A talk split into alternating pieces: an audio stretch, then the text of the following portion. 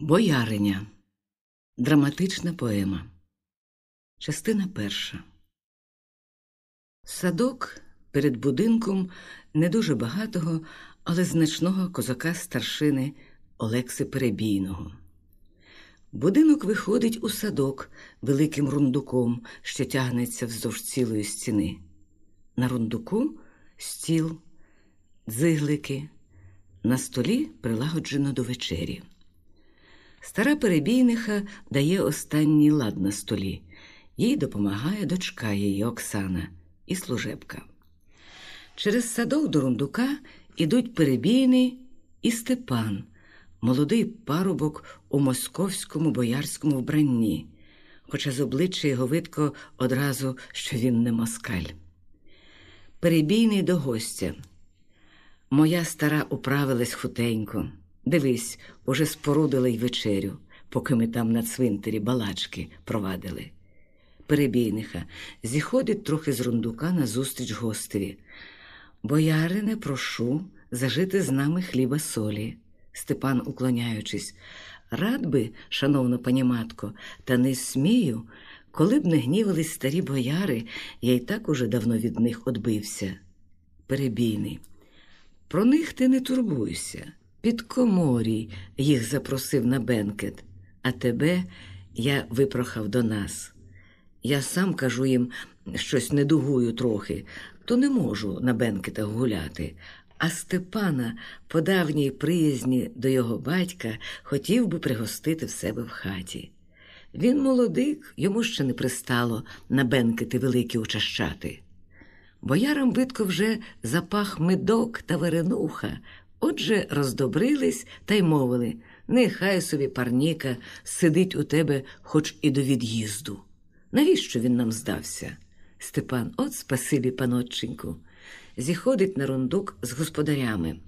Перебійний, я Джурі накажу, нехай перенесе твоя манаття до нас, та й заберу тебе в полон, поки не визволять бояри. Степан, Боже, такий полон миліший од визволу. Перебійниха до Оксани. Піди лиш, доню, там пошли Семена. Оксана виходить і незабаром вертається. Степан, якби лиш я не став вам на заваді, перебійниха, ото б таки. Ще в нас у хаті стане для гостя місця. Перебійний, ти, синашу, в мене забудь всі церегелі. Та ж зо мною небіжчик батько твій хлібсів водив, укупі ми й козакували. Садовець Степана сам сідає при столі до Оксани. Дочко, ти б нас почастувала на початок. Оксана наливає з сулійки дві чарки батькові й гостеві. Оксана, боярине, будь ласка, призволяйся. Степан, узявши чарку, встає і вклоняється Оксані. Дай Боже, панночко, тобі щасливу та красну долю. Оксана, будь здоровий, пивши. Степан, випивши, знов сідає. Оксана частує батька. Всі вечеряють. Перебійний до Оксани. А він спочатку не пізнав тебе. Ти знаєш? запитав, яка то панна у першій парі корогву несе. Оксана, усміхаючись і поглядаючи на Степана. Коли? Перебійний.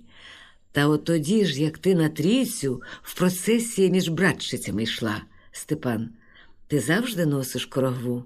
Оксана з певною самовтіхою. А як же? Я перша братчиця в дівочім братстві, перебійний, жартівливо підморгнувши. Це вже тобі не та мала Оксанка, що ти було їй робиш веретенця. Оксана, ті веретенці й досі в мене є, замовкає, засоромившись. Степан втішений. Невже? Оксана, перебиваючи ніяку для неї розмову до матері. А де се, мамо, наш Іван? Перебійниха. Та де ж? На вулиці між товариством? Іван. Оксанин брат, молодий козак, увіходить з будинку. Ба ні, я тут. Давайте, мамо, їсти. Перебійниха, ти б вперед хоч привітався з гостем. Іван, сідаючи, недбало. Ми вже віталися там, коло церкви. Перебійний. Він буде мешкати в нас до від'їзду. Іван так само. От як? Що ж, добре. Слухай ну, Оксано, ця страва вже простигла. Принеси свіжішої. Оксана уражена його недбалим тоном. Служебка зараз прийде, то й накажи їй, Іван, ба, яка ти горда, до Степана. У вас там на Москві, либонь, дівчата так бришкати не сміють. Степан, я московських дівчат не знаю. Оксана, як же це? Степан, я, власне, недавня на Москві. Поки ще батько живі були, я в Києві в науці при академії здебільше пробував, а вже як батько вмерли, я поїхав до матері на поміч, перебійниха. Чом ти ліпше сюди не перевіз матусю? Степан, трудно. Нема причин нам жити на Вкраїні. Самі здорові, знаєте, садибу сплюндровано було нам до цеглини, що за Виговщини. Були ми з роду не дуже так маєтні, а тоді й ті невеликі добре утеряли.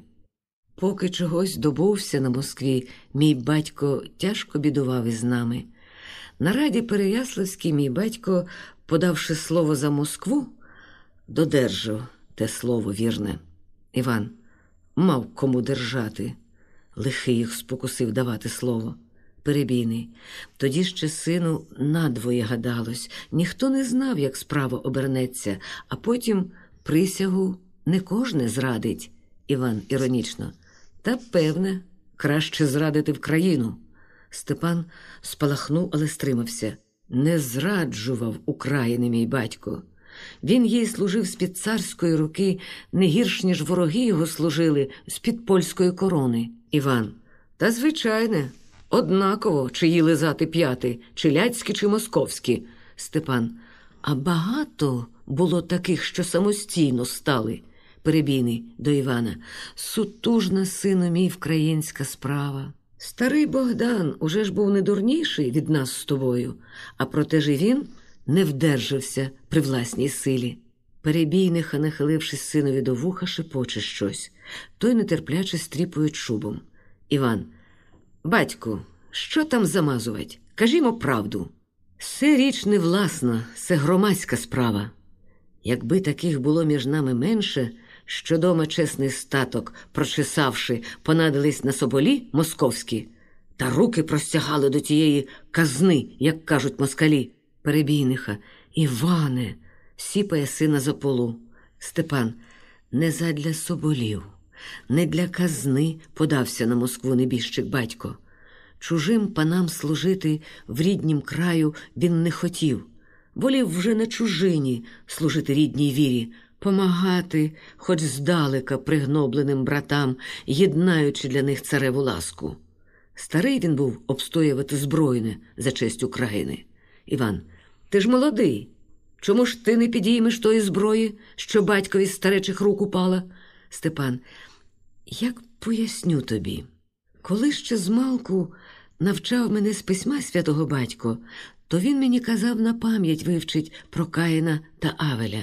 Мій сину, мовляв, пильнуй, щоб міг ти з ясним оком, а не тьмяним, не тремтячи, мов Каїн, небесному Отцеві отповісти, коли тебе спитає, де твій брат. А як же можу я на Україні здійняти зброю так, щоб не діткнути ніколи нею брата? І невже мушкет і шабля мають більше сили та честі, ніж перо та щире слово? Ні, учено мене, що це не так. Перебійний, не звикли якось ми такого чути. Проте було б на світі, може, менше гріха і лиха, якби всі гадали по-твоєму. Іван згірдно. Це в Києві ченці навчають отакого. Оксана, ти ж, Іване, у Києві не вчився. Звідки знаєш, чого там научають? Іван зачеплений. От знайшлася зненацька оборонниця для тебе, боярине. Оксана, я тільки правду мовлю. Засоромлена, подається з рундука в садок. Увіходить з будинку на рундук Джура. Джура. Там, пане, я приніс для гостя речі. Перебійний. Ходім, Степане, покажу, де маєш в нас мешкати. Степан до перебійнихи. Спасибі, пані матко, за хліб за сіль. Перебійниха з косим поглядом на сина. Пробач, коли що, може, прийшлось на перший раз не до сподоби. Степан з перебійним і Джурою йдуть у будинок. Перебійниха до Івана нишком. Ну і ти ж таки. Хто ж так говорить з гостем? Іван. Ат, хай же він хоч раз почує правду. Перебійниха. Адже ти чув, що він казав? Іван. Ова, бурсак, та щоб не вмів замилить очі. Перебійниха. Мені він до сподоби. Добрий хлопець, такий увічливий. Іван. Та вам вже, звісно, язиком приподобатись недовго, перебійниха. Чи сяк, чи так, а вдруге, ти не будь таким до гостя гострим. Все ж неначе на те його ми в хату запросили, щоб ним помітувати. Незвичайно. Іван, та вже гаразд, не буду зачіпати. Зіходить з рундука, перебійниха. Куди ти, Іван? От піду до товариства. Іде через садок, перескакує через тин і зникає. Увіходить служебка і збирає зі стола. Перебійниха. Де ти, Оксано? Оксана виходить із за куща з кухликом в руці. Ось я тут, а, мамо, се я барвінок поливаю. Перебійниха. Справді, политись слід, зовсім посох на сонці. Полий же те, що ми пересадили. Перебійниха і служебка, зібравши зі стола, йдуть у будинок. Оксана, поливаючи квіти, співає веснянки. В садку сутеніє. Степан нишком вилазить вікном своєї кімнати на рундук, прутко та звинно зіскакує з рундука на землю і підходить до Оксани. Оксана уриває спів і впускає кухля. Ой, лихо, хто це? Степан. Панночко, це я. Прости мене. Ти гніватись не мусиш, бо ти ж мене сама причарувала і звабила, як соловейко співом. Я не своєю силою прийшов. Оксана засоромлено і разом гордовито. Боярине, до чого сії речі? Мені їх слухати не випадає, хоч і ти. Степан затримує її за руку. Ні, ти не підеш так. Оксана вражено вириває руку. Це що за звичай? Я не холопка з вотчини твоєї. Степан знищений. Я не хотів образити тебе. Запевне, вільна ти. Яка журба тобі, що я поїду на чужину з розбитим серцем, що коханий спогад про зустріч милу обілля отрута. Тобі дарма, дівчино гордівнице, хто я для тебе? Зайда, заволока, адже мене усюди так зовуть. Ти завтра вже про мене й не згадаєш. Оксана, спустивши очі. Хіба ти завтра їдеш? Степан, що ж я маю тобі тут очі мулити собою? Оксана, виходить, наче я тебе жену. Я ще ж тобі не мовила ні слова. Степан, невже я маю ще й того діждатись, щоб ти мені сказала вибирайся? Оксана, збентежена, зриває з вишні листочки, кусає їх, розщипує в руках. Який же ти чудний. Ну, що ж я мала тобі казати? Я не звикла так. Я інших паничів роками знаю і ще від них такого не чувала. А ти недавно що приїхав, Степан, панно. Ті паничі безжурно походжають на щирому дозвіллі по садочках та вибирають квітку для забави і тільки ждуть, щоб краще розцвілася. А я ж, як в'язень, що на час короткий з темниці вирвався і має хутко з веселим світом знову попрощатись, і розсвіту немає часу ждати. Мені була б не для забави квітка, я бачу в ній життя і волі образ, і краю рідного красу. Для мене куточок той, де б посадив я квітку, здавався б цілим світом. Я забув, що ти живеш на волі що для тебе привабного нема нічого там, де я живу, і навіть будь не може. Оксана, стиха похиливши голову. Чого ж ти так у тому певен? Ти наче думаєш, що я вже справді якась ростина, що в мені немає ні серця, ні душі? В голосі злегка бринять сльози, вона уриває. Степан знов бере її за руку, вона не боронить. Оксано, зоре, Пробач, я сам не знаю.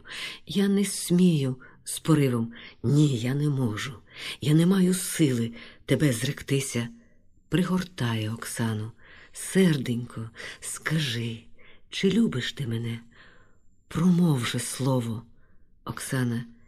Хіба ж би я з тобою так стояла? ховає обличчя у нього на грудях. Німа сцена. Степан, я завтра старостів зашлю до тебе. Чи батько твій їх прийме, Оксана? Татко дуже тебе вподобав, і матуся теж, Степан. Що тільки дам тобі я на чужині, замість веселощів рідного краю. Своє кохання, вірне, більш нічого. Оксана, не думай, ніби я пуста панянка, що тільки має на умі забави та залицяння. Всі трудні часи думок поважних і дівчат навчили. Якби ти знав, як туга кров гнітить. Степан, кров? Оксана, так. Не раз, вернувшися з походу, лицарство з нами бавиться при танцях, простягне руку лицар, щоб узяти мене до танцю. А мені здається, що та рука червона вся від крові, від крові братньої. Такі забави не веселять мене. Либонь, ніколи не прийняла б я перстеня з руки такого лицаря. Гладить йому руку. Оця рука від крові чиста. Степан, це не всі вважають за честь. Оксана, а я відразу привернулась до тебе серцем за твою легідність. Скажи, чи всі такі в твоїй родині? Степан, родина в нас мала, сестра і матуся та брат маленький. Так вони у мене всі не лихі.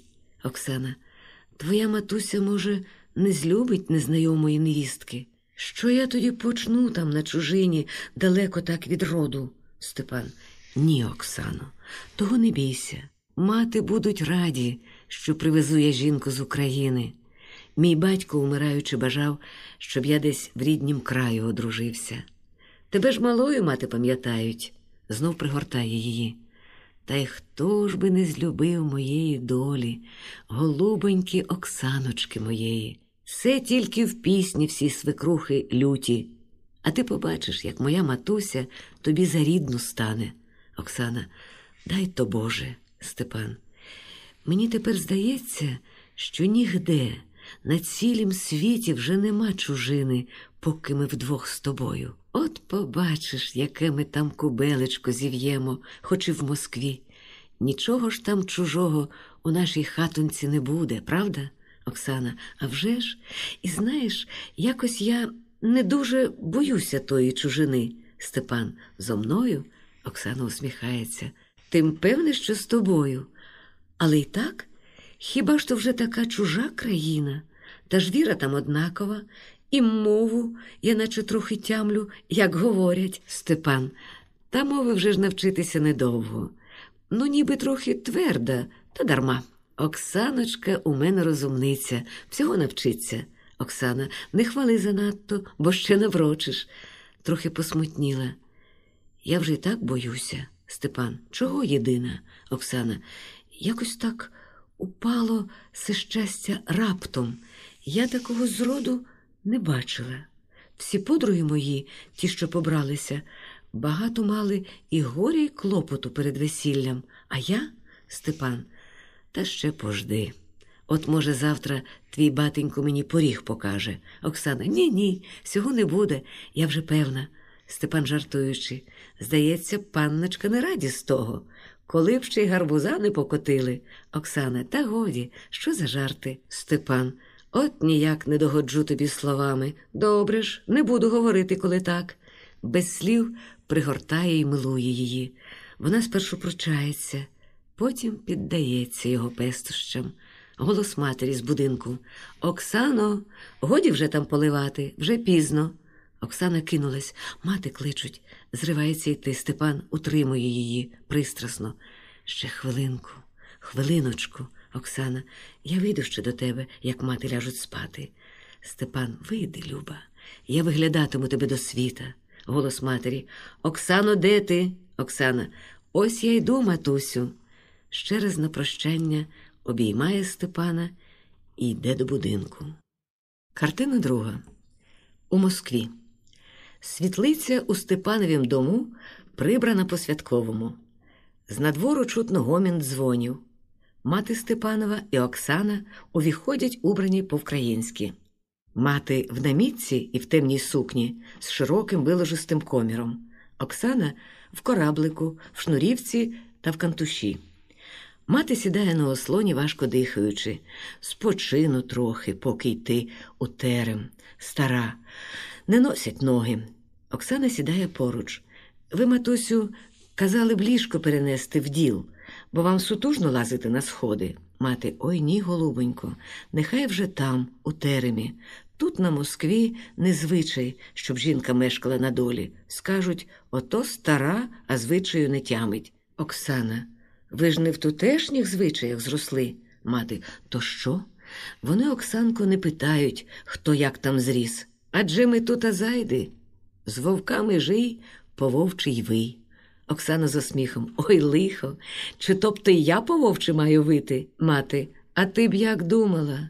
Сьогодні в церкві що шепоту було навколо нас Черкашенки, хохлуши, Оксана, трохи посмутнівши. Та я чула, гріха десь не бояться. В церкві Божій замість молитися людей все гудять, а ще й виносяться так благочестям поперед нас, мати. Та скрізь воно по світі, що сторона то звичай, а що город, то й норов, кажуть люди. Дивно їм на наше вбрання. Тут жінки зап'яті, а ми, бач, не вкриваємо обличчя. Оксана, чи ми ж туркені? Мати, хай Господь боронить. Воно ж пак і московки не туркені, а так чомусь ото в них повелося. Та вже ж як ти бояриня московська, не начебто воно тобі й годиться вбиратися по їхньому. Оксана, а ви ж? Адже і ви, бояринова мати, мати, що мати, то не жінка.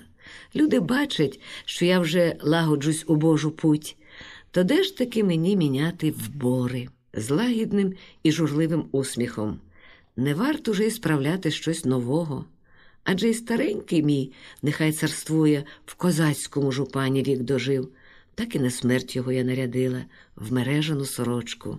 Втирає хустинкою очі. Оксана зворушено дивиться на неї. Коротке мовчання. Оксана, і навіщо Степан убрався в те боярське фантя? От як стояв зо мною під вінцем у кармазиновім жупані, мамо, ото був, засоромившись, уриває. Мати добродушно киває їй головою. Та, либонь, був до сподоби тоді комусь поважніше. Проте ж не можна, дочко, йому царського нехтувати вбрання. Оксана, а батько ж, мати, батько, донечко, старий і немічний вже був, коли назвався боярином. Не трапилось йому виходити вже із дому після того. Степан же й на царські беседи ходить, і в думу, і в приказ, Оксана. Хіба ж то сором, якби він по козацькому вбирався? Мати, не то що сором, от чудна ти, доню. Уже ж таки твій чоловік боярин, а не козак. Чи ти ж не розумієш? Оксана смутно. Чому не розумію? Мати, отже, бачиш, я й Ганну по московському вбираю, бо Ганні вже судилась тута пара. Вона вже ж не поїде на Вкраїну. Оксана, чому ж її Степан не взяв з собою, як був у нас, мати? Та дівці мандрувати неначе не подоба. Скажуть люди, поїхала там женихів ловити. Нехай вже тута шарахвани носить, коли судилося. Оксана, та ще дівочий той шарахван, неначе б форемніший, а що жіночий, то такий бахматий та довгий-довгий, мов попівська ряса. Аж сумно, як се я його надіну. Ото й на голову такий підситок надіти треба. Зап'ясти обличчя? Мати. Та вже ж не як. Оксана, помовчиши ніяково. Боюся я, матусю, мати. Чого ти, донечко, скажи? Чого? Оксана. Та ніяк мовити, мати, ти не соромся. Вже я ж тобі за рідну матір тута. Оксана цілує їй руку. Так, матінко, то я собі гадаю, коли б я не спротивилася часом Степанові в такій одежі, мати, сміючись, от ще що вигадала. А тобі, Степан, Ще не спротивився, що не в жупані. Оксана, та то ж мені, мати, і не вигадуй, дочко. Хіба ж таки Степан мала дитина, що іноко вберись, то й не пізнає. Оксана, пізнати то впізнає, мати глянувши у вікно. А поглянь молодшими очима, хто то йде? Чи не Степан, бува? Оксана, еге ж, то він. А з ним ще два якісь. Мати, тікаймо, дочко. Підводиться і подається до дверей. Оксана, чого се? Хай Бог милує тікати, як від татар. Мати, ще осміють, дитинко. Нема тут звичаю з чоловіками жіноцтву пробувати при беседі. Очиняє двері і спішиться по сходах у терем. Оксана йде за нею. Ой, господи, які се тут звичаї. Оце але сцена швидко переміняється. Терем. Окрім Оксани і матері, теремі ще є Ганна, молода дівчина, сестра Степанова. Ганна убрана, як бояришня. Мати підходить до великої скрині. Отут, моя дитино, твоє боярське вбрання. Я придбала. Оксана гречно, але без радощів. Спасибі, мамо. Мати. Хочеш подивитись або приміряти? Оксана, хай трошки згодом. Щось я втомилася. Та вже ж нікуди сьогодні не піду, то ще поспію перевдягтися. Мати, до твоєї волі, спочинь собі. Та й я піду спочину. Воно й годиться в свято. Іде в бічну кімнату. Ганна, що досі сиділа, лузаючи гарбузове насіння. Ой, сестричко, і нащо ті свята потрібні в світі? Оксана, ото спитала, що тобі біг дав? Ганна, та нудно ж, господи, Оксана, сиди ж, то й нудно. А ти піди між челядь погуляй. Ганна, куди ж це я піду? Яка там челядь? Оксана, а ти хіба товаришок не маєш? Ганна, товаришок? От декого там знаю з бояришень. Та як до їх ходити? Матуся вже не здужують, не хочуть зо мною йти, а ти ще не пізналась тут з ними. З мамкою сама не хочу. Вона така, Оксана, чого ж тебе водити? Уже ж ти не маленька, йди сама. Ще й веселіше буде вам без старших. Ганна, самій не можна по Москві ходити. Оксана, хіба хто нападе? Ганна, ні, так не звичай. Оксана, ну вже ті звичаї отут у вас. Ганна, та й що мені бояришні ті скажуть? Сидять по теремах, от як і я не бачить світа. Що з їх за веселість, Оксана? Чого ж ви сидите? Пошли б у купі кудись на вигой або в гай над річку та заспівали б. Я, бувало, вдома годинки в хаті не просиджу святом. Ганна, ба, в тебе дома. Там же не Москва? Такого тут і зроду не чували співати по гаях. Оксана, то ти не знаєш, як на Вкраїні в нас гуляє челядь? Ганна, я мало що в країну пам'ятаю, а Ванька тут уже й вродився. Оксана. Ванька? Чому ж би не Івась? Ганна. Так тут зовуть, та й ми вже звикли. Він і сам так звик. Мене ж матуся тільки та Степан зовуть іще Ганнусею. Оксана. А як же ти тут озвешся?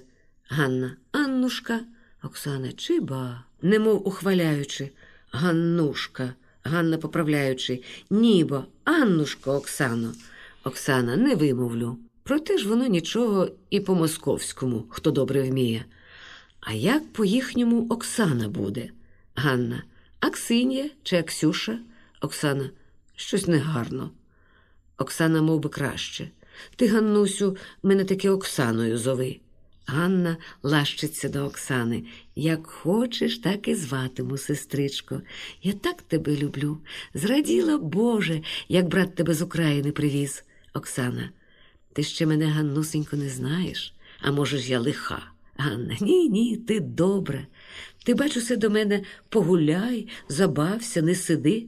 А ти б почула, як інші всі боярині спиняють своїх сестер та дочок. Їй же Богу, ні за поріг не випустять ніколи. Ще більше лащиться. Оксаночко, ріднесенька, я маю тебе щось попрохати. Оксана, що, сестричко? Ганна мовчить збентежена. Хотіла б, може, що з моїх уборів? бери, що хочеш, дам тобі й намисто, ще й коси у дрібушки заплету, вберу тебе, неначе гетьманівну. Ганна смутно. Та ні, сього матуся не дозволить. Я не обтім. Я хочу попрохати, щоб ти пішла зо мною у садок. Оксана, ото й всього. Було про що просити. Ходім хоч зараз. Ганна, ні, не зараз. Потім. Оксана, коли ти схочеш. Що ж там у садку? Ганна, та бач, самій отам в садку сидіти мені не можна. Оксана, вже й сього не можна? Ганна, а з мамкою піти вона розплеще усім про те, чого я там сиджу. Оксана, сміючись, а ти ж там що, ворожиш? От хитруха, Ганна, та я нічого, тільки виглядаю, чи не проїдуть вулицею часом царські стрільці. Вони надвечір їздять. Оксана, либонь, царський стрілець тобі устрелив дівоче серденько. Ганна, та я ж, Оксано, заручена. Оксана, за царського стрільця? Ганна, а вже ж. Оксана, то чом же він до нас не прийде? Ганна, хоч би й прийшов, то я ж хіба побачу. Я в теремі, а він там, у світлиці. Оксана. То вам і бачитись не можна? Ганна. Де ж там? Оксана. Прилюдно ні, а тільки крадькома? Ганна. Ні, як то крадькома? Оксана. А ти ж хотіла до нього вийти у садок? Ганна. До нього? Ні, я ще сорому не загубила. І як се ти подумати могла, що я тебе просила проводжати мене на сходини? Невже, Оксано, вважаєш ти, що я така нечесна? Оксана, та Бог з тобою. Де ж, яка ж тут нечисть? Як дівчина постоїть на розмові з своїм зарученим, то вже й нечесна, Ганна. А вже ж тут так, Оксана. Навіщо ж ти виходиш туди в садок? Ганна, я здалека дивлюся, як він там вулицею проїздить. Інакше ж я його нігде не бачу, хіба що в церкві. Оксана, де ж ви розмовляли? Ганна, нігде. Оксана, а як же він тебе посватав? Ганна, як? Через сваху. Як, звичайно, всі. Оксана, я щось не розберу, Ганна, бо ти не знаєш тутешніх звичаїв. Нехай лиш мати тобі розкажуть, бо всього достоту і я не знаю. Оксана, нібито виходить, що ви отак, не мовивши ні слова, і поберетесь, Ганна. Так найпристойніше, Оксана. Чудна тут молодь, усміхається якимсь спогадом мовчки. Потім стиха мрійливо. Я ж було, щовечір виходжу до Степана на розмову. Ганна, як заручились, Оксана, та як заручились. Ну, раз стояли з ним, не заручившись. Інакше хто ж засвататися може? Ганна, закриваючись, ой лихо, сором. Оксана мовчки знизує плечима. Ганна, а твоя матуся не знає й досі про твої стрівання. Оксана, чому не знає? Ганна, що ж вона простила? Не прокляла тебе? Оксана. Та за що, Ганну? Самі ж вони були пак молоді, то знають, що то любощі. Ганна, Оксано, що тільки ти говориш? знову закривається. Оксана сміється. От дурненька. Степан увіходить поспішно. Оксаночко, перевдягнися швидше в московське вбрання. Там прийшли бояри. Оксана. Та мати ж кажуть, що жінкам не можна між чоловіцтвом бути. Степан, бачиш, Любко, ти маєш тільки їх почастувати, та й знову терем вернешся. Оксана. Отак. А як же частувати їх, Степане? По-нашому, чи, може, як інакше? Степан, ти винесеш їм на тарелі меду, матуся прилаштують, як там треба, уклонишся, боярин поцілує тебе в уста. Оксана, Степане, що ти кажеш? Мене бояри цілувати мають? Чи це мені причулося? Степан, ні, серце, воно так є, та втім нічого злого, то тільки звичай. Оксана, все ще так же звичай. Нехай йому аби що. Не піду, Степан понуро. Як хочеш, тільки ти нас тим загубиш. Оксана, так і вигадуєш. Степан, ба ти не знаєш, які тут люди мстиві. За зневагу старий боярин візьме, як не вийдеш. А він же думний дяк, він має силу. Он син його, ще молодий, вже стольник. Він оклепає нас перед царем, а там уже й готово. Слово й діло. Оксана, ти не жартуєш? Степан ще понуріше. Як тобі здається? Оксана з жахом. Степане, та куди ж ми попались? То це ж якась неволя бусурменська. Степан, я й не казав тобі, що тута воля.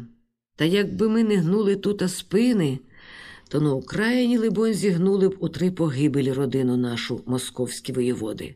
Ось ти млієш, зогиди, що тебе якийсь там дід торкне губами. А як я повинен холопом Стьопкою себе взивати та руки цілувати, як невільник, то це нічого? Оксана, Боже мій, Степане, хто ж каже, що нічого? Степан, отже, бачиш, та що я тут розводжуся? Там дяк мене чекає. То скажи, Оксано, ти вийдеш? Оксана, я не знаю. Мати виходить з кімнати. Вийди, доню, голубонько, і я тебе прошу, не дай мені старі на очі бачить Степанової згуби. Ганна, ой, сестричко, якби ти знала, що за лютий дід, отой боярин, я тебе благаю, сестриченько, не загубиш ти нас. Ридаючи, кидається до Оксани. Оксана до Ганни холодно, якось надміру спокійно. Я вийду. Дай мені московське вбрання. Ганна кидається до скрині. А ви, матусю, наготуйте меду. Іди, Степане, бав тим часом гості. Степан, похиливши голову, виходить. Оксана, бліда, як смерть, здіймає з голови кораблика. Частина третя. Дальня кімната в горішньому поверсі в Степановім домі. Степан уводить гостя козака. Ось тут поговорим, пане брате, бо знаєш, там тут буде захисніше. Оглядає стіни через двері, потім замикає двері на замок і зачиняє вікна, сідає з гостем далі від дверей. Розмови ведеться неголосно. Великі чиняться там кривди, кажеш, гість. Та там такі напасті, що крий Боже, і просвідку нікому не дають московські посіпаки. Вже нам в очі тією присягою тичуть. Степан. Правда, що присяга таки велика річ, гість голосніше. Чому ж вони самі забули Бога? Степан, помалу, пане брате, ще підслуха, який слуга, гість. То правда, я й забув, тихше. Ми присяги не хочемо ламати але нехай же цар нас оборонить від тої Галичі. Степан, то трудна справа. Адже когось він там держати мусить для нагляду, а всі ті воєводи один від одного не ліпші. Звісно, за ними інші всі порозпускались. Гість, послав би цар з українців кого. В Москві ж тут є такі, от хоч би й ти що здавна і цареві служать вірне, і рідний звичай вміють шанувати. Степан, нас не пошлють. Гість, чому? Степан, бо нам не вірять, гість, от так. Та ви ж тут, наче всі у ласці, то тут, на очах, а з очей спустити нас надовго не зважиться. Так часом ненадовго послами посилають, і не самих, а вкупі з москалями щоб воєводами ж настановити, того не буде й зроду. Гість, не здивуйте ж, як ми відкинемось до Дорошенка. Степан робить рух рукою, мов хоче гостеві затулити вуста. Крий, Боже, пане брате, що ти кажеш? Гість, схаменувшись. Так часом зірветься з досади слово. Найгірше, пане брате, догорає оте, що нам не вірять. Мій свояк Черненко, знаєш? Степан потакує головою. Так був уклепався, що ледве-ледве вирвався з душею. Степан Черненко, він, здається, з найвірніших царевих приятелів, гість то той ба. А хтось там наклепав при воєводі, що ніби він послав у Чигирин листа якогось. От було біди. Що жінка плакала, в ногах валялась у воєводи. Степан, гірко сміхнувшись, є прислів'я, брате, Москва сльозам не вірить. Гість, щира правда. Проте знайшлись такі, що помогли. Степан, це хто ж? Гість, побрязкачі. Степан, хіба що так? Мовчання. Гість. Вже так, що цупко затягли супоню на наших боках. А проте є люди, що не бояться, йдуть, мов на отчай, бо сказано, терпець їм увірвався. Присунувши зовсім близенько до Степана, говорить пошепки. Дівчата наші, декотрі ще вкупі були з дружиною твоєю в братстві, гуртом пошили корогову і послали у Чигирин, звичайно, крадькома. Іван твій Шурин сам її одвозив. Ніхто не знає ще. Якби дізнались, то страшно здумати, щоб там було. Отсунувшись трохи голосніше, отак, як бач, одважуються люди. Степан в мовчазній задумі сіпає кінець свого пояса, гість устає. Що ж, пане брате, то нема надії по легкості дістати від царя. Степан, отямившися з задуми, теж устає. О, ні, чому ж я спробую? От згодом в царя я буду на малій беседі. Як буде він під чаркою, то, може, я догоджу йому. Він часом любить пісень черкаських слухати та жартів та всяких теревенів, не без того, що й тропака звелить потанцювати. Гість, от то. Хіба ти в нього пахоля? Степан, ма знаєш, як то кажуть, скачи, враже, як пан накаже. Та ладен я, брате, уже хоч би й на голові ходити, аби чогось добутися для тебе та для вкраїни. Дай мені супліку, оту, що ти приготував цареві, як влучу слушний час, то я подам до власних рук йому. Гість виймає загорнений у хустину папір з печатками. Ось, пане брате, хай Бог тобі поможе. Не минути розливу крові братньої, як тільки супліка сяє, марна буде. Степан, Боже, не попусти. Гість, бувай здоров, піду вже. Степан, хай Бог тебе провадить, пане брате, чоломкаються. Гість виходить. Оксана швиденько увіходить з інших дверей швидким кроком. А я тебе, Степане, скрізь шукаю. Степан, що там таке? Оксана, порадитися треба. Мені Яхненко тут листа привіз від братчиці товаришки. Степан з поспіхом. Де лист? Його спалити треба. Оксана, Бог з тобою. Чому спалити? То вона прохає, щоб я по змозі гроші їй послала. Якусь вона потребу має пильну. Степан, не посилай, крий Боже, і не думай, Оксана. Та що тобі біг дав? Я й не гадала, що ти такий скупий. Коли вже так, я з посугу свого послати можу. Степан, та я не грошей жалую, Оксано. Оксана, а чом же ти не хочеш? Степан, небезпечно.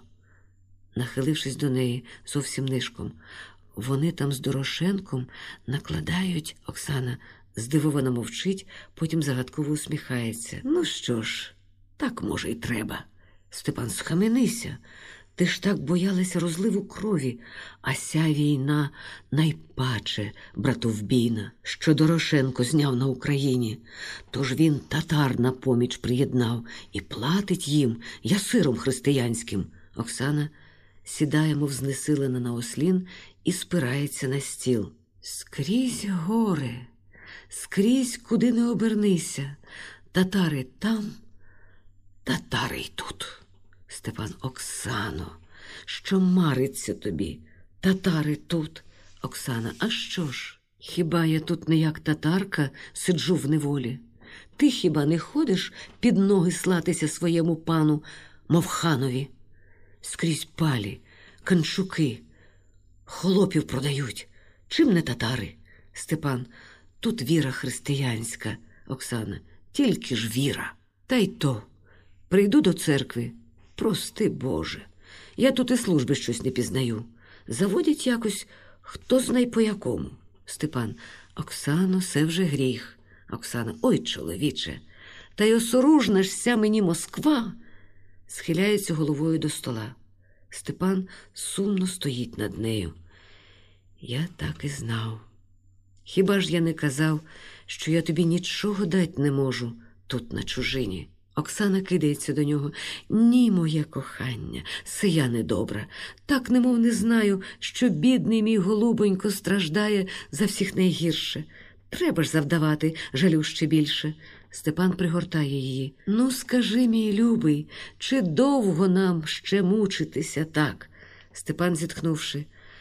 Бог знає, серденько. Оксана, невже й загинем у сій неволі? Степан, май надію в Бозі.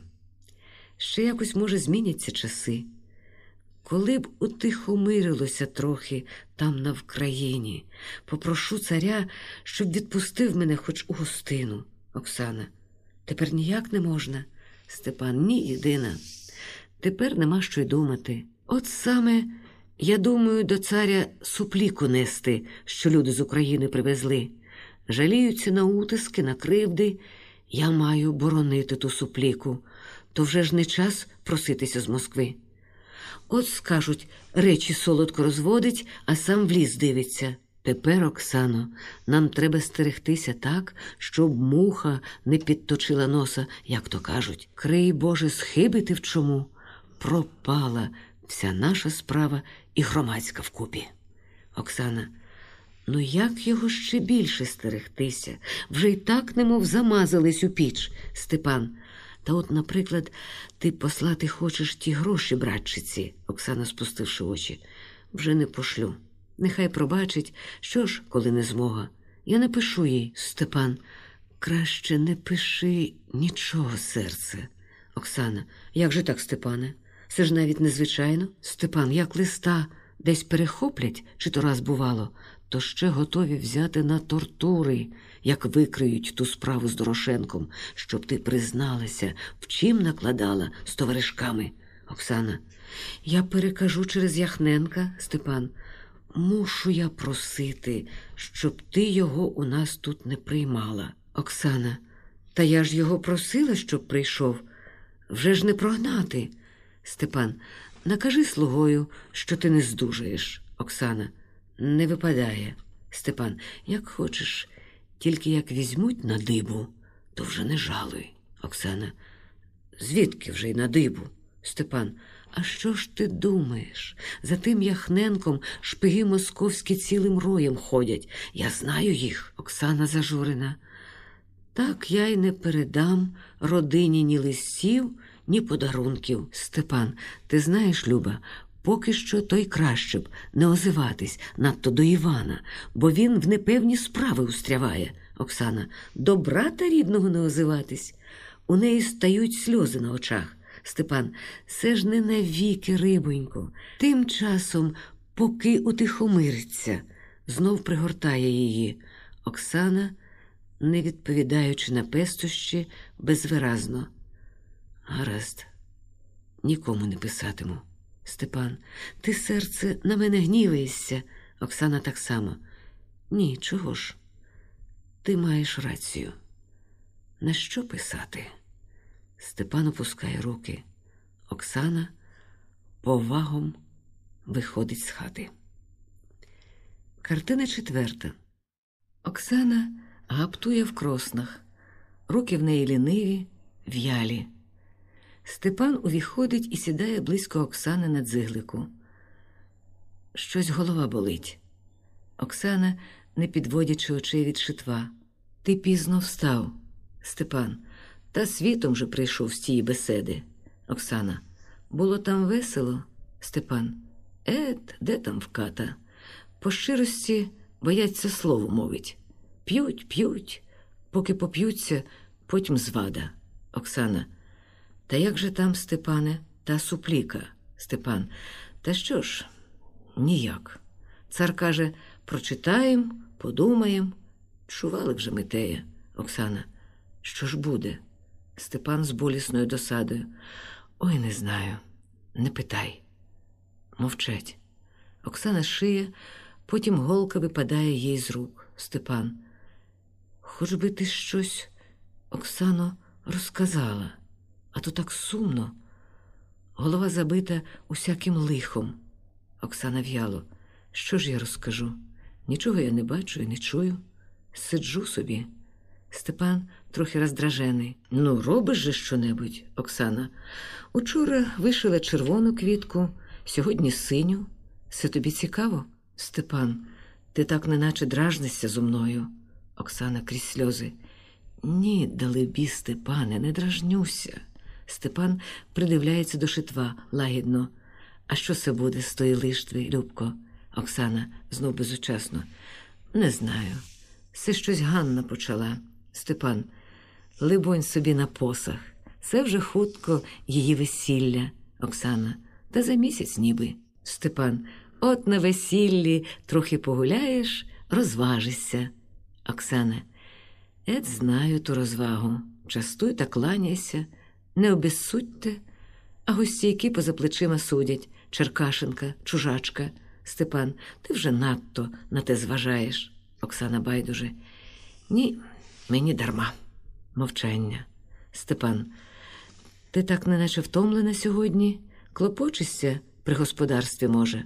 Оксана, ні, я не клопочусь, то все матуся. Ми з Ганною все шиємо. Степан, то, може, не треба стільки шити? Оксана, що ж робити? Насіння я лузати не люблю, так як Ганнуся. Треба ж десь подіти і руки, і очі. Степан, бідненька ти в мене. Оксана проривається риданням. Оксано, що си ти? Та Бог з тобою? Чи хто тебе образив? Мати, Ганна. Оксана, трохи стишуючись, вони як рідні, я на їх не скаржусь. Степан, так що ж? Оксана уриває ридання з отчаєм. Степане, ти хіба не бачиш? Я гину, в'яну, жити так не можу. В знесилі похиляється на кросна. Степан, це правда, не ростуть квітки в темниці. А я гадав, ходить по хаті в тяжкій задумі, потім спиняється перед Оксаною. Оксано, заспокойся. Поговорім ладом. Оксана, про що, Степане? Степан, виходить, я тебе занапастив. Оксана, ні, я сама. Степан, однаково. Я більше не хочу заїдати твоєї долі. Хоч як мені це гірко, я готовий тебе до батька відпустити. Оксана, як? А ти ж? Степан, я тут зостануся. Для мене немає вороття. Ти ж ти знаєш. Оксана зворушена. То се б тебе покинути я мала. Чи я ж на те стояла під вінцем і присягу давала? Степан гірко, я, Оксано, не хан татарський, щоб людей держати на присязі, мов на шнурку. Ти вільна? Це тільки я в неволі. Оксана хитає головою. Ні, Степане, Степан, чого ж? Я присягу тобі вертаю. Голос його переривається від турботи, і я прошу тебе, прости мене, що я тебе відмовив від родини, що я, Оксана, обіймаю його. Ні, годі, не кажи, не знаєш ти. Ще ж ти мені ні слова, ні слова не промовив там у батька, а вже моя душа була твоєю. Ти думаєш, як я тепер поїду від тебе геть, то не лишиться тута моя душа. Степан, так що ж робити, Люба? Оксана, втікаймо всі. Мій батенько поможе прожити якось, поки ти придбаєш. Хай їм абищу цим московським добрам. Втікаймо на Вкраїну, Степан. Цар достане, боярина свого скрізь на Вкраїні. Та ще й твоїй родині буде лихо. Не скриємось нігде. Оксана, втікаймо в Польщу. А ні, то на Волощину. Степан, що з того? Зміняємо чужину на чужину. Приблудами чужі пороги будем там оббивати. Все одно, що й тут, Оксана. Ні, там вільніше, Степан. Треба заслужити. Чимсь ту сусідську ласку, чим же більше, коли не зрадою проти Москви, Оксана. Так її треба, Степан. Присяга, Оксано, велике діло. Цар мені не верне так присяги, як я тобі вернув. Та й я йому не можу повернути всього, що я приймав з його руки. Мовчання починає сутеніти. Десь у церкві тихо дзвонять Оксана. Степане, вже не говорімо більше про це ніколи. Степан, так, не треба, Люба, згодом. Чому не шиєш, Оксана? Вже мені не видко. А ще світити рано, Степан. Заспівай щось потихеньку, якщо можеш. Оксана, добре, співай потихеньку. Ой, як було хорошенько, як рід з родом п'є, вип'є чарку, вип'є другу, та й по сестру шле. Сеструненько, голубонько, уриває. Не можу. Либонь, я озвичайлась від співів, та й щось на груди важко. Кашляє. Степан стривожений. Ой, кохана, чи ти не хвора, Оксана? Де ж там? То щось так. Увіходять мати і Ганна, за ними слуги вносять загортки з покупом. Поклавши пакунки, слуги виходять. Мати. Добрий вечір, дітки. Що сидите так поночі, Степан? Так дещо розмовляли, мати. Не наговоряться все голуб'ятка. Коли б то Бог судив і Ганні нашій таке подружжя. Ганна світить тим часом і розгортає пакунки. Подивись, Оксано, чого ми накупили. Оксана підходить. Се на шубу, а се на літники, а се на кичку. Щоправда, гарне? Ми ж ото пішли аж до купців заморських. Оксана жваво, гарно, гарно. Та й молодичка з тебе гарна буде. Ну й потанцюю в тебе на весіллі. Нехай уже московки не здивують. Ганна, от я люблю, як ти така весела, а то сидить, похнюпившись, аж сумно. Мати, та звісно, і чого б таки журитись? Ви люди молоді, у хаті лад. Оксана підхоплює за хатою добро. Ганна, не заважаючи іронії. А вже ж, сестричко, якби ти бачила, що там купців наїхало, і чом ти не пішла із нами вкупі? Оксана, я дошити хотіла. А завтра я піду по всіх усюдах. Закупимо з тобою всю Москву. От я собі парчеву кичку справлю. Степане, можна? Степан, чом би ж то не можна? Оксана плеще в долоні і приспівує Бодай мені такий вік довгий, як у мене чоловік добрий. Мати втішно всміхаючись. Ну й вигадниця в тебе жінка, синку, Ганна. А як вона мені співала гарно весільної. Сестричко, заспівай тієї, як то косу розплітають. Оксана, не хочу, то сумна. Ще знов заплачеш. Я зараз коровайницею буду або приданкою. Ти тільки слухай. Співає дуже голосно по сільському. Не бійся, матусю, не бійся, в червоні чобітки обуйся, щоб твої підківки брящали, щоб наші вороги мовчали. Гу. Вигукнувши, вискакує на ослін. От так приданки скачуть через лавки. Степан ловить її і здіймає з ослона. Ну ну, Оксано, ти вже щось занадто. Мати, то правда, донечко, почує челядь. Оксана, ова, так що ж, бояриня гуляє. Давай утнем санжарівки, Ганнусю. Ганна, сміючись, та я не вмію. Оксана, я тебе навчу. Крутить Ганну навколо себе, приспівуючи Гуляй, гуляй, господине, нехай наша журба згине. Ой, чи згине, чи не згине. Гуляй, гуляй, господине. Що ж ти, Степане, помагай співати. Залягається сміхом, що згодом переходить у кашель. Степан тривожно кидається до неї. Картина п'ята. Степанів садок. Будинок виходить у нього задньою стіною, видко грачасті вікна терема і піддашок зі сходами. Збоку в садку зроблена повіточка садова, вся в зелені та в квітках. У повітці приладнано великий турецький ослін з подушками. З терема по сходах надвірних помалу спускається мати й Оксана. Оксану ведуть попід руки дві служниці, сенные девушки. Оксана у простій широкій хатній сукні, без кички, голова зав'язана на український лад шовковою хусткою. Оксана хвора, очі позападали, але дуже блищать. На щоках хворий рум'янець. Мати, пройшовши вперед до повітки, показує дівчатам на ослін. Отут, бояриню, посадовіть, та й можете вертати до роботи. Дівчата садовлять Оксану і вертаються в терем. Мати. Що, донечко, тут правда ж придобніше? Вільніше дихати? Оксана. Вільніше? Схиляється на подушки. Мати, ляж, ляж, рибонько. Заснути, може, хочеш? Оксана. Так, я б заснула, тільки я боюся, мати.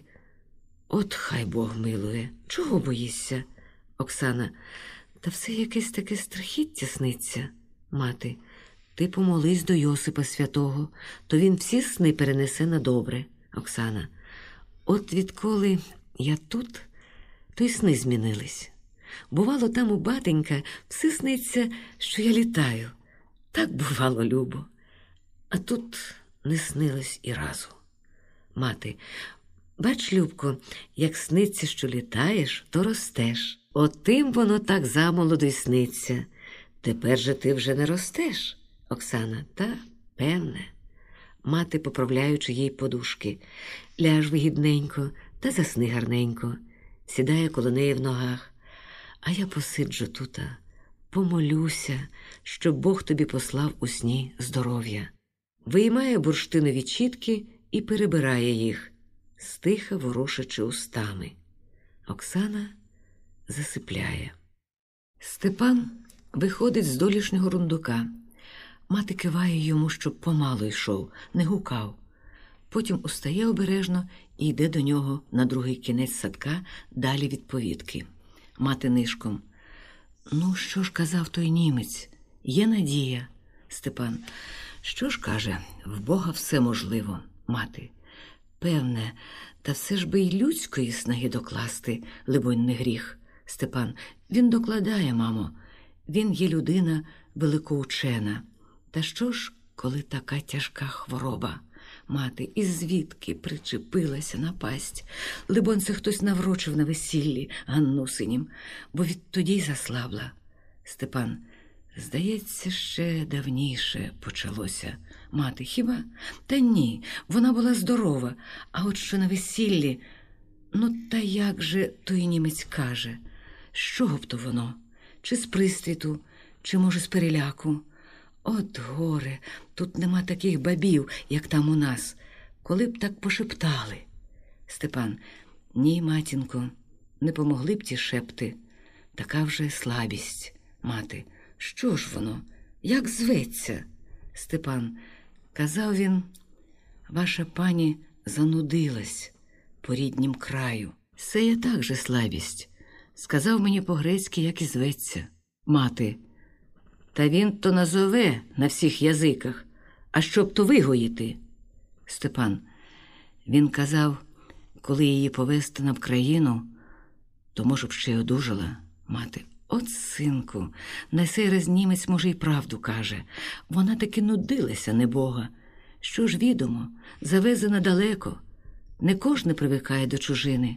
Котре привикне, а котре той Степан, мамо, я попрошу царя, щоб нас пустив до тестя у гостину.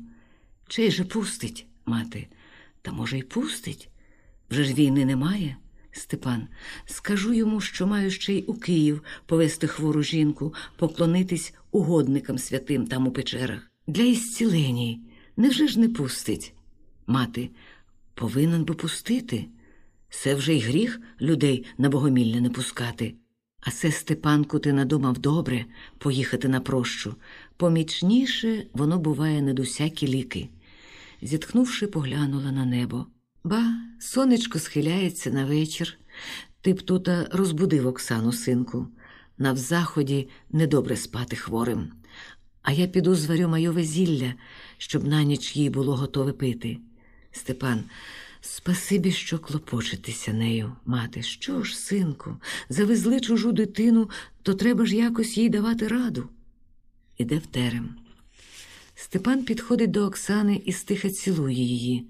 Вона прокидається. Оксана, сиди, Степане. Бач, мені приснилось, що місяць ясно ясно засвітив у батьковім садочку.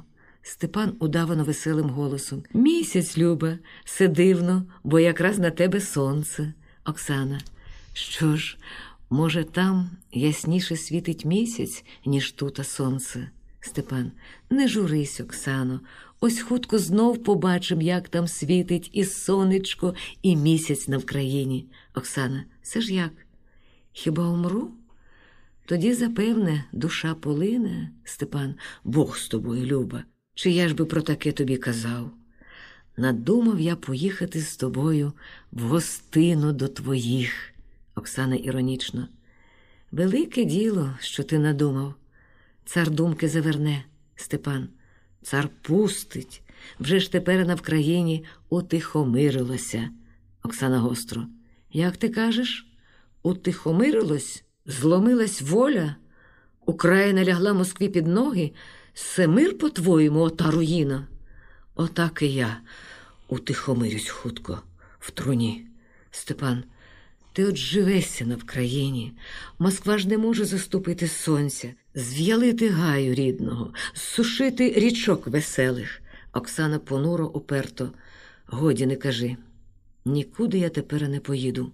Степан, чому ж? Оксана, не хочу. Степан, що си ти, Оксано? Мені аж дивно. Що си ти говориш? Оксана, розпалившись, підводиться. А я дивую. Ти з яким лицем збираєшся з'явитись на Вкраїні? Сидів, сидів у запічку московським, поки лилася кров, поки змагання велося за життя там на Вкраїні. Тепер, як втихомирилось, ти їдеш туди ясного сонця заживати, що не дістали руки за грибущі, та гаєм недопаленим втішатись. На пожарині хочеш подивитись, чи там широко розлилися ріки від сліз та крові. Степан, ти тепер картаєш. А як сама колись мені казала, що ти прийняти можеш тільки руку від крові чисту, Оксана. Правда, я казала. Ми варті одне одного.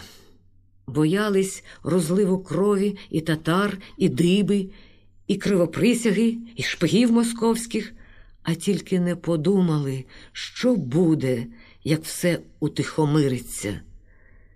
Степане, дай руку. Степан, це навіщо? Оксана, ти не хочеш? Степан, ні, чом же? Дай руку Оксані. Оксана дивиться на свою й Степанову руки. От, здається, руки чисті. Проте все мариться, що їх покрила не кров, а так, немов якась іржа, як на старих шаблях буває, знаєш? Пускає його руку і лягає знов. Говорить повільніше, млявіше, з перервами. У батенька була така шаблюка. Вони її закинули, ми з братом знайшли. Війну побавитись хотіли, не витягли, до піхви прикипіла, заржавіла. Отак і ми з тобою. Зрослись, мов шабля з піхвою навіки, обоє ржаві. Степан, ти, Оксано, вмієш зарізати словами без ножа. Оксана, та тільки ж все я вмію більш нічого. Що-небудь же і я повинна вміти мовчання. Як я умру, то не бери вже вдруге українки. Візьми московку ліпше, Степан Оксано, Оксана. Всі ми ріжемо словами. А тут жінки плохі. Вони бояться, Степан з мукою. Та пожалій себе й мене хоч трохи.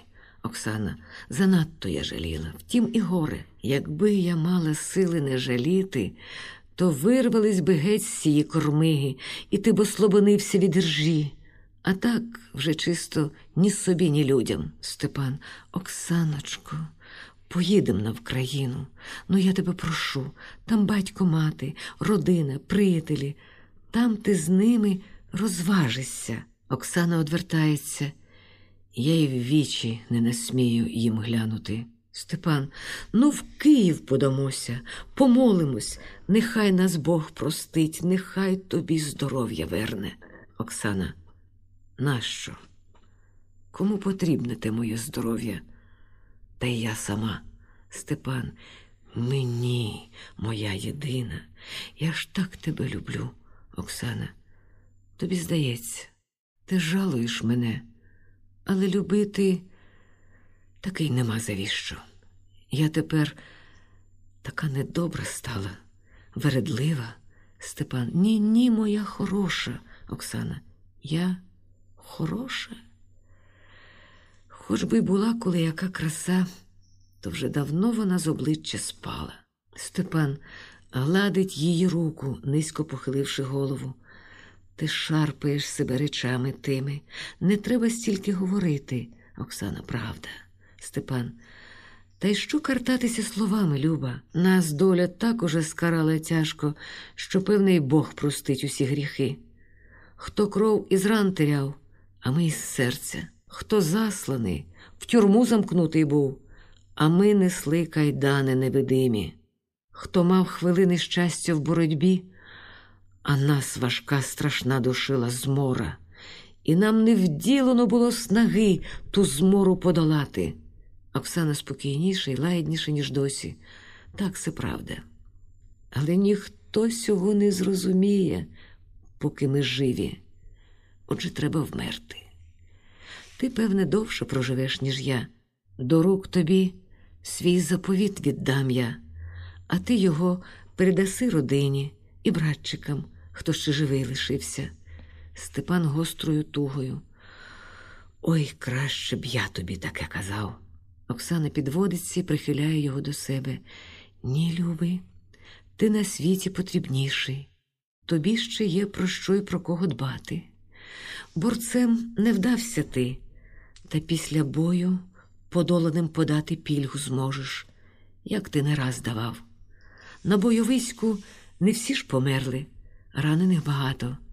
Поможеш їм одужати, то, може, колись там, знов зібравшися до бою, вони тебе згадають добрим словом. А як і ні, не жалуй, що поміг. Сидять якийсь час мовчки обнявшись. Степан підводиться і подає Оксані руку. Ходім, я заведу тебе до хати. Бач, сонце вже на заході. Оксана, ходім. Спираючись на руку Степанову, іде до будинку. Не доходячи рундука, спиняється і обертається, дивлячись на західне сонце, що вже зникає за обрієм. Добраніч, сонечко. Ідеш на захід. Ти бачиш Україну. Привітай.